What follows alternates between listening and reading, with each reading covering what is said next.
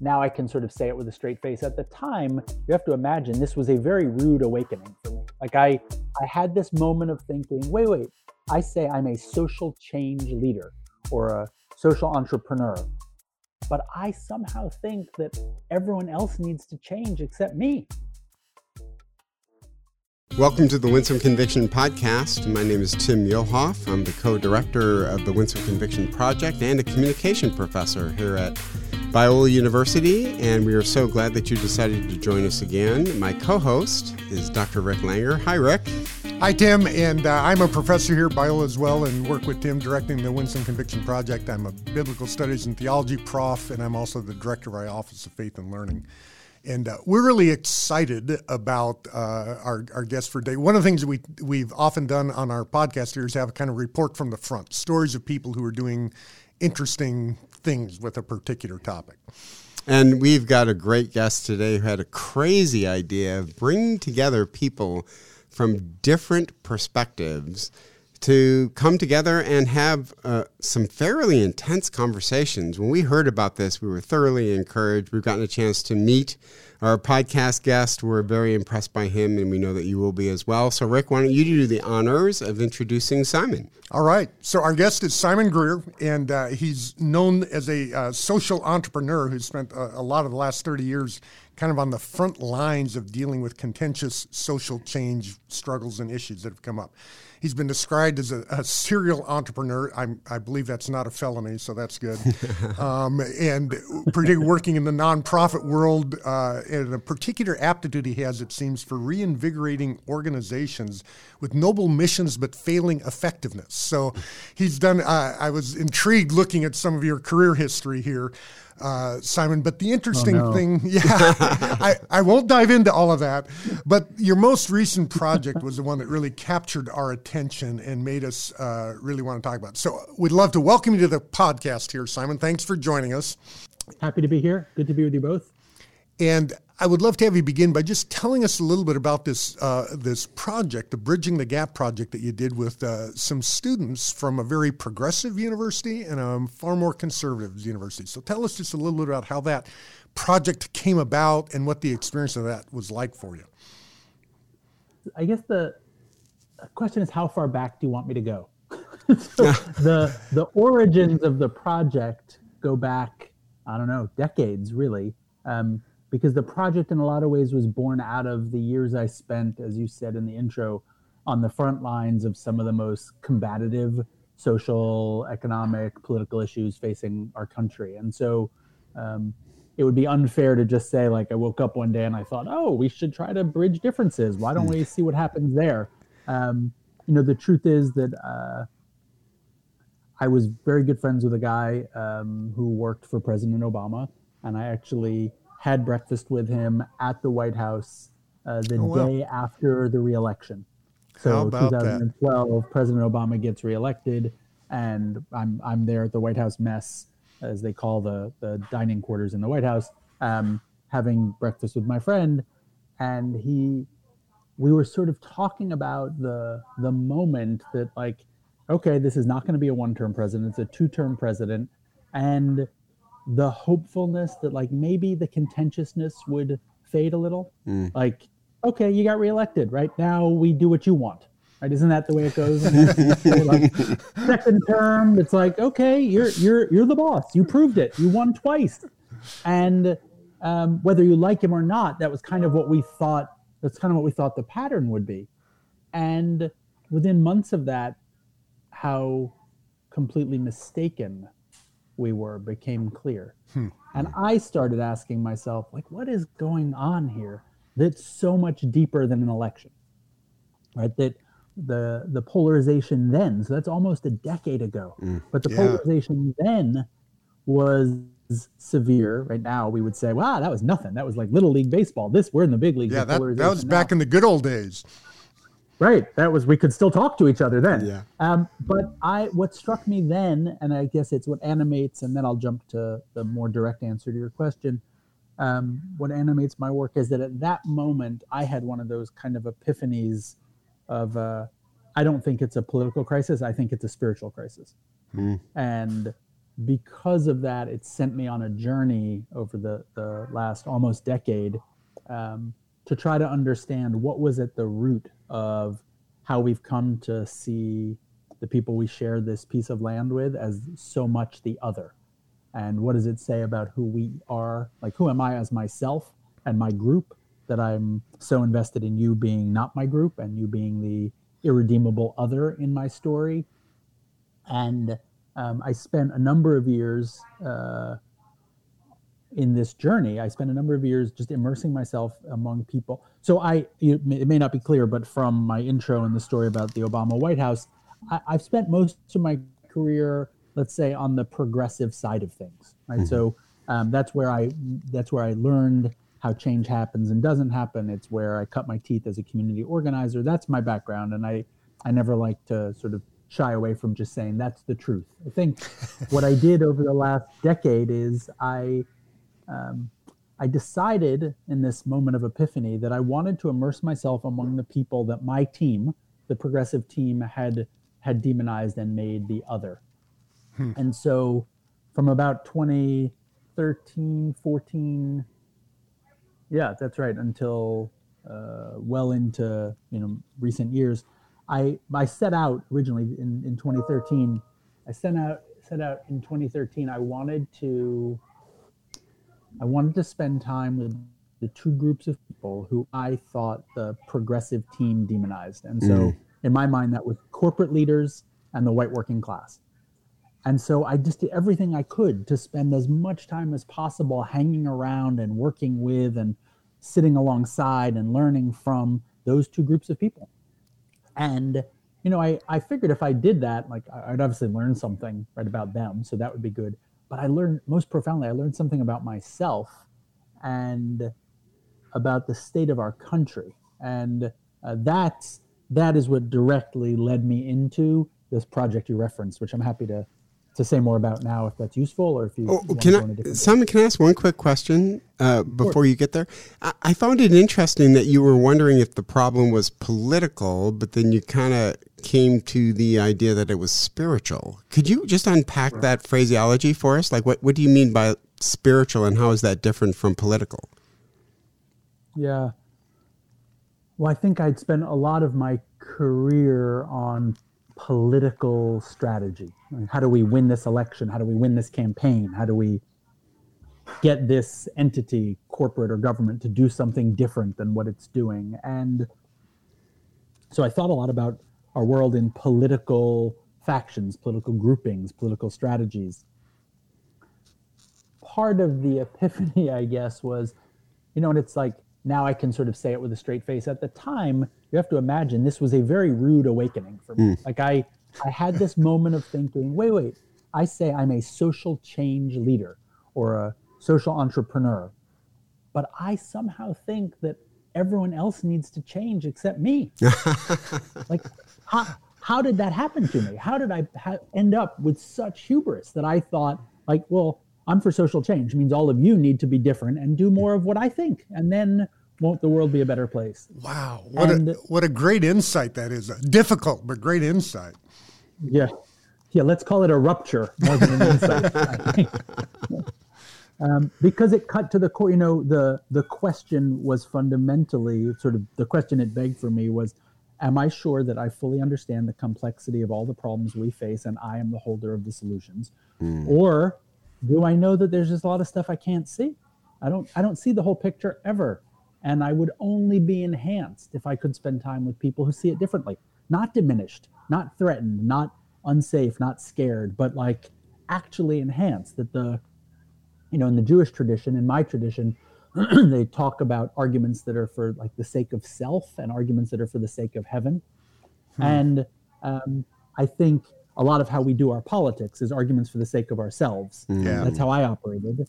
And this deeper like argument for the sake of heaven is really to illuminate right this whole thing, right? To try to understand how this whole thing is put together and where we're headed together. And so I think that was a, you know, uh, that's the spiritual dimension to it is that I had to come to face that uh, the story I had constructed about me and my team and how right we are um, you know, it's kind of like I don't know what your spiritual practices are, but I remember years into meditating when and doing yoga where uh, a teacher said to me, you know, it's possible that all this idea of overcoming ego and all that that you're really just doubling down on it through your practice.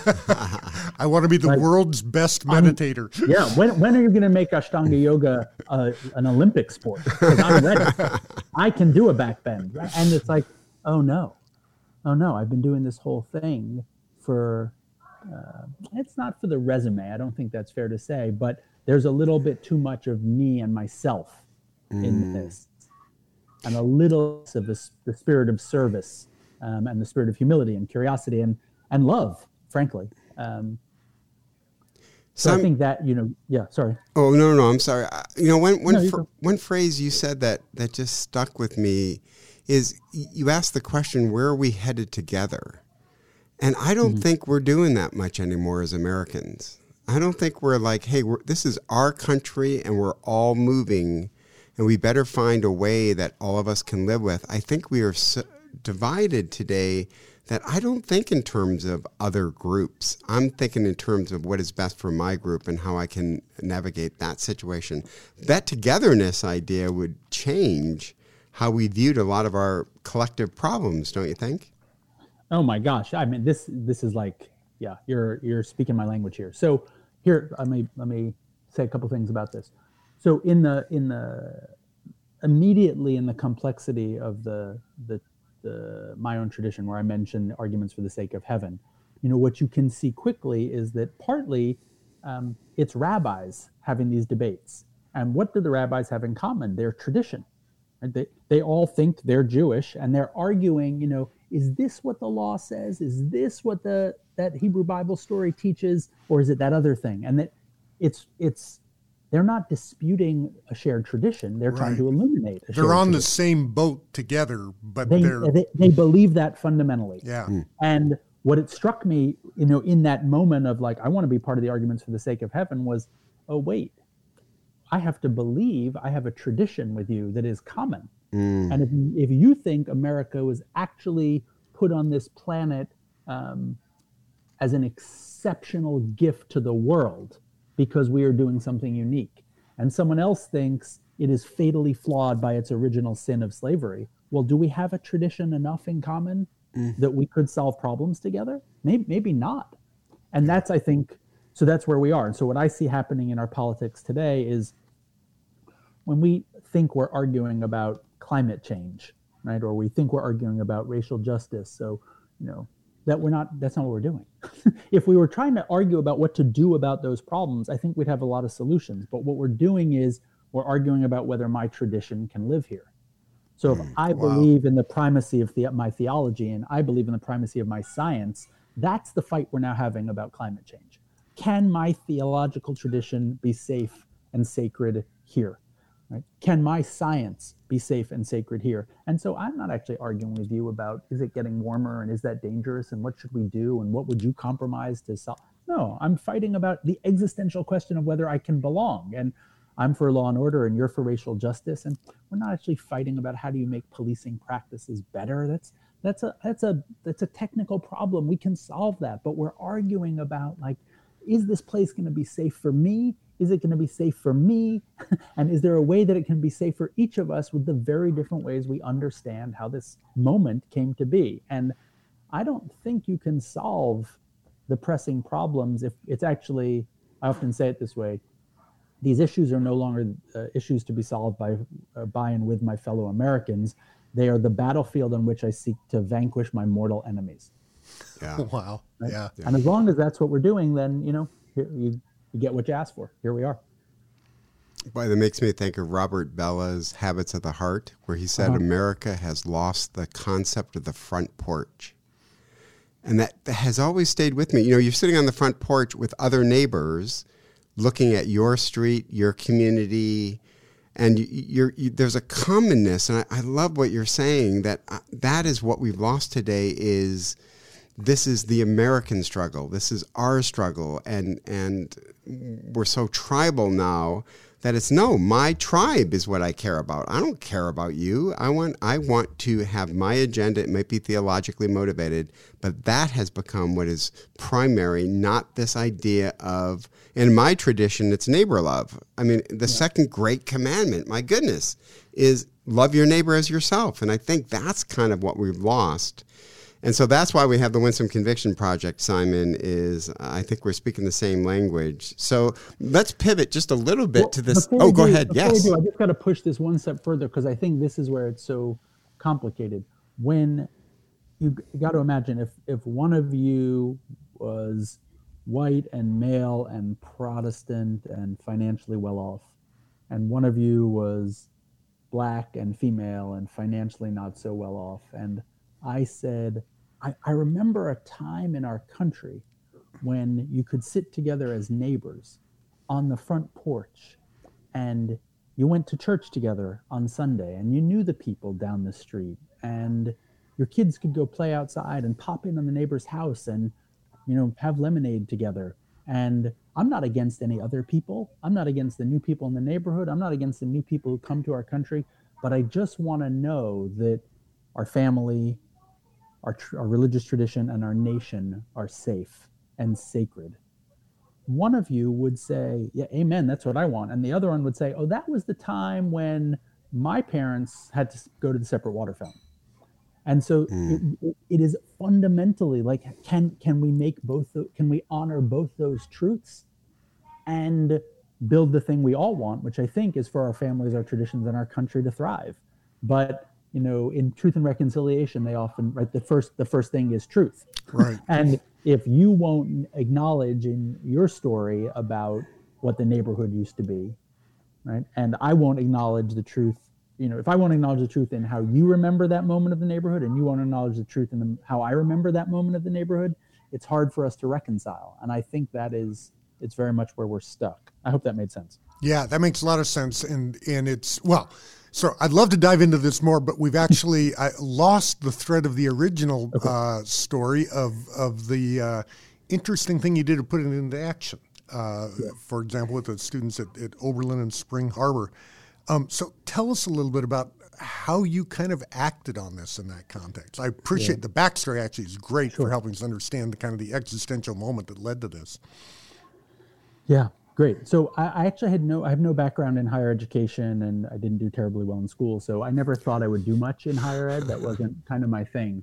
Um, I was actively working on these crossing lines of differences kind of experiments, and um, we we organized a group from a synagogue in New York City, more liberal. This is 2016, 2017, I guess, more liberal, uh, urban Jewish. We teamed up with a union from Michigan, a group that was more conservative, more rural, more Christian, um, and we brought them together.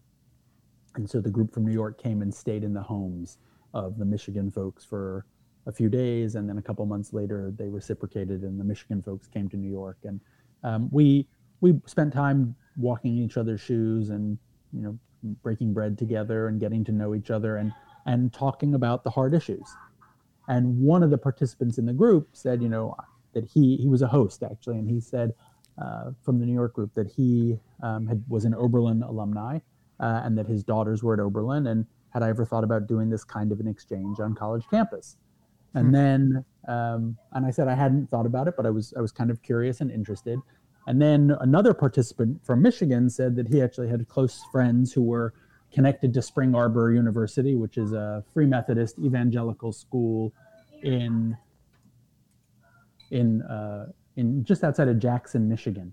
Um, and so I thought, well, we've got to, you know, I sort of follow my nose on these things. And so we had an introduction to Oberlin and an introduction to Spring Arbor. And I went out there and visited with both schools and said, you know, could we could we pilot this thing, which basically would we would take over a J term. Each school, it turned out, had a winter term, so a January term.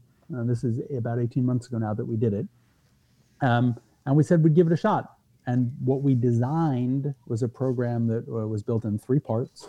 The first part uh, we called the skills building part. So, and I can say more about that if you want, but we basically teach listening skills, storytelling skills, and feedback skills. That was part one. They learned the skills. Then part two is called the Encounter. So at that point, we all came together at Spring Arbor. We lived in a dorm there together for that that second week.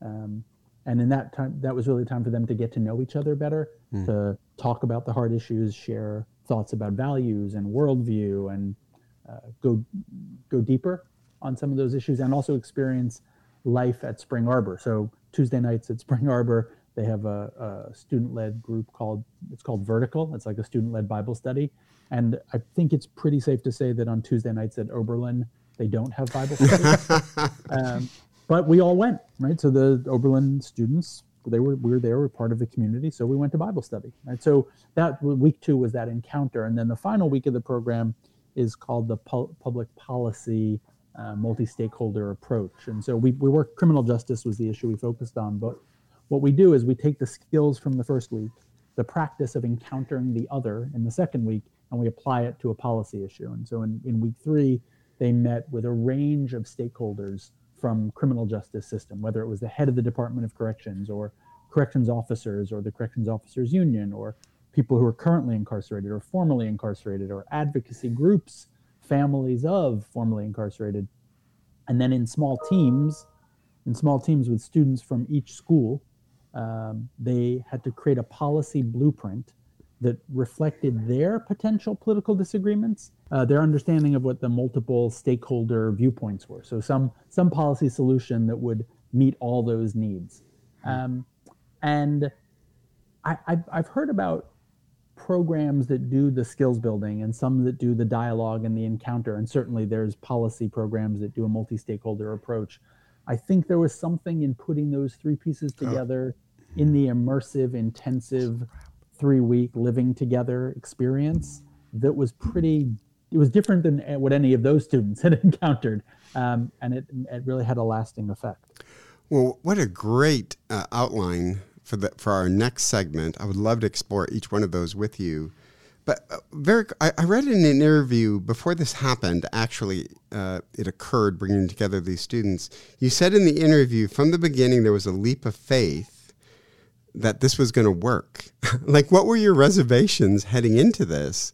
That of what could go wrong, or are we crazy for trying to do this? What What was your mindset heading into it? Yeah, um, well, I would say that on the motivating side was that I had gotten into social change work decades ago because of a faith in people. Mm. I think that would be my most fundamental belief is that uh, everyday people can make history um, and want to, that each, each of us wants to do more than just like take care of our own little life and our own little selves. We want to actually connect to something bigger and make a mark if we can. Like I believe that about people if they're given the chance. Most people just don't think there's an invitation to hmm. do that. Um, so I think that was what motivated me to try. I think the reason it was a leap was I just heard it was terrible on college campuses. like I, I, I, heard, you know, that there's no room for dialogue and no people, you can't voice an opinion that's unpopular. Yeah. You know, actually in the first group, I asked like, how well would I do on if I was a professor here? And one of the students said, oh, you'd get fired. Oh. I was like, why would I get fired? I said, well, because, you know, they would say you're a racist. I was like, well, why? What, what did I do? And I said, well, there was a racially insensitive remark made in one of the classes, and you didn't reprimand the student. Mm, you yeah. invited the group into a deeper conversation. And I was like, uh, right. that's what I would still do again. And they're like, yeah, but that's not that's not good enough here. Mm, so yeah. I had I had heard stories like that, and they aren't just like fairy tales. That is what it is like on a lot of campuses. So I think I was unsure why is it that way on campus? Is that what students really want? And so am I walking into you know an impossible situation culturally? So that was a, a big part of the leap. And then um, you know I haven't been in college campus in a long time. I had never spent time on an evangelical campus. So why would they listen to me? You know, mm. why are they going to talk to me? Um, uh, so I think there were a lot of reasons that I was kind of skeptical, um, and I guess maybe honestly, I was also this whole effort has really just been like put one foot in front of the other. Like I don't have a master strategic plan. I don't know exactly what success will look like. All the things that I was trained to do, I it's not that I've thrown them out. I just keep trusting my gut and saying, all right, well, there seems to be uh, energy there. There seems to be love there. There seems to be light there. Let me move toward that and we'll see what happens. And so I didn't know when I came to teach these students if they would be like, oh, yeah, we learned that, you know, in freshman orientation. That's boring. Or, mm. well, actually, Simon, that doesn't make any sense. Like, here's our situation and you're totally disconnected. So I just didn't know. You know, I think that's the truth. Well, we are so glad you pushed through it. Uh, so, Simon, and we'd love to come back and talk about these skills that you taught. That's intriguing to us. And then also, this is immersive experience, I think, is what's often kind of lacking in some ways. So, uh, thank you so much for listening to the Winsome Conviction podcast. We're here to resource you, so please check out our website, winsomeconviction.com. And we've been having a great conversation that will continue in our next podcast. If you'd like to subscribe, we'd encourage you to uh, just go to Apple Podcasts or uh, Spotify or wherever it is that you get your podcasts and uh, just become a regular listener. Thanks so much for joining us.